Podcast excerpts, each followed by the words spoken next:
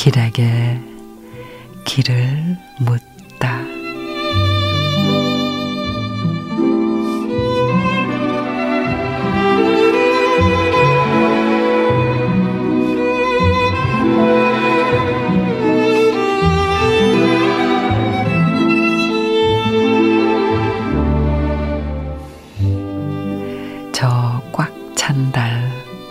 무건이면 어떠하리.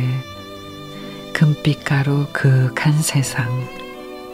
과실은 이날을 기다려 1년을 자랐고, 바람은 이 계절을 위하여 코스모스를 피우고, 사람은 정을 나누기 위해 추석을 지었다.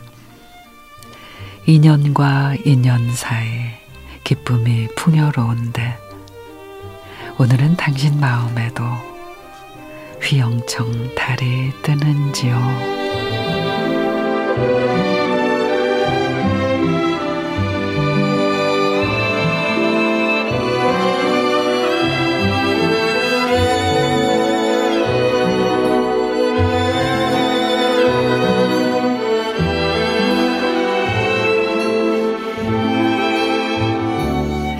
이성두 시인의 한가위 한가위에는 모두의 가슴에 보름달이 뜹니다. 누군가는 그 달에 간절한 소원을 담고 누군가는 가족의 건강을 담겠지요.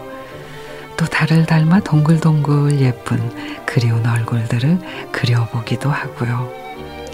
그래요. 오늘만큼은 그렇게 환한 보름달 같은 정 마음껏 나누고 그리고 그 힘으로 다시 또 씩씩하게 살아가자고요.